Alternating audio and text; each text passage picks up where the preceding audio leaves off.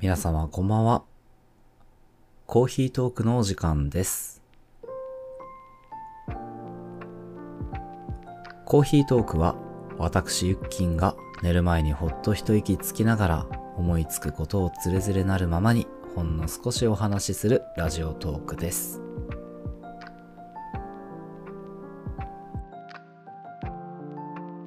アニメのサマータイム連打という作品を見終わりました。すべて。面白かった。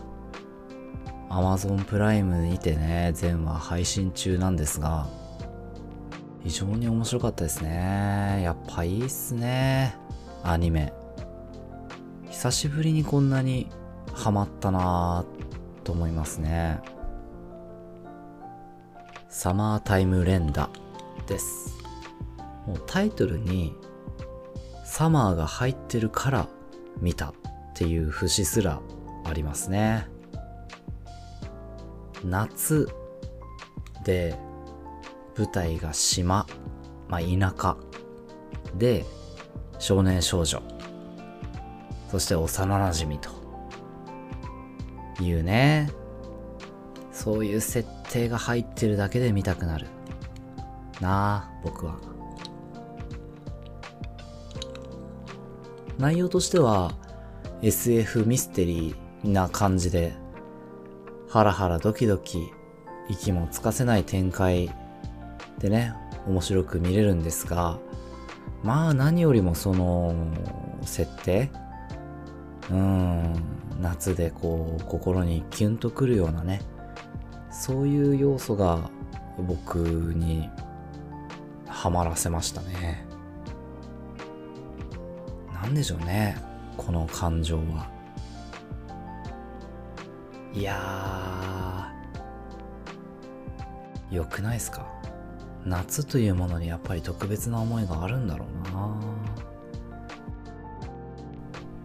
大学生の頃たまたま家に帰ってる時に目撃したまあ男女のカップルなのかな。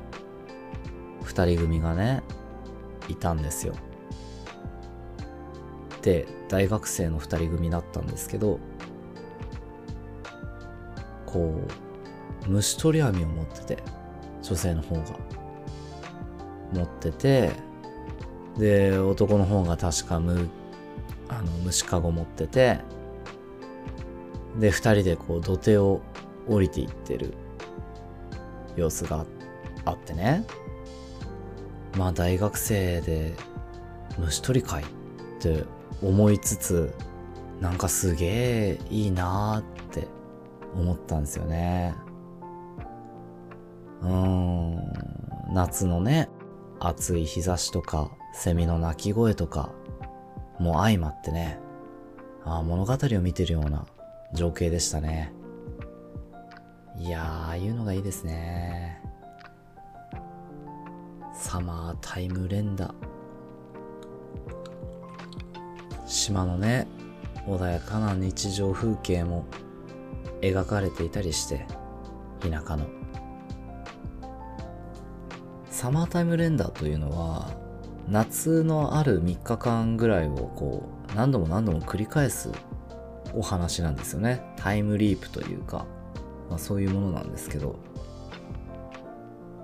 夏繰り返すって言われたら繰り返したいね。俺としては。7月20日ぐらいから8月31日まで。夏休みの期間中をね繰り返していいよって言われたらまあひと夏ひと夏そうね10回は繰り返すね。10回は繰り返すね。いいなひと夏10回味わえたら。その昔大ヒットしたラノベアニメで鈴宮春日の憂鬱っていうね作品があってその中でエンドレスエイトっていう夏を繰り返すお話が話題になりましたね。何度も何度も夏休みを繰り返してでそれを繰り返している理由はヒロインの女の子が夏というものに満足してないからだと。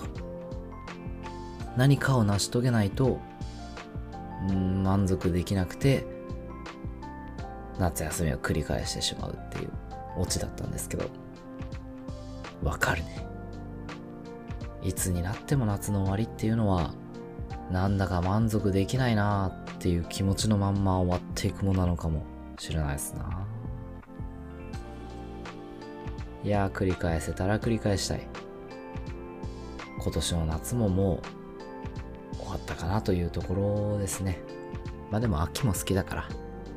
ね。秋は秋で冬は冬で春は春で満喫できるようにねやっていきたいなと思います。今日も早速ねキノコいっぱい食べましたわ。キノコ鍋。まあ考えようによってはね私が30でしょ？もう30回目の秋ですから繰り返してるうん今年の秋もまた一つ秋の楽しみを味わいながら過ごしていけたらいいですね。ということで、サマータイムレンダーおすすめです。ぜひご覧ください。それじゃあ今日はこの辺でおやすみなさい。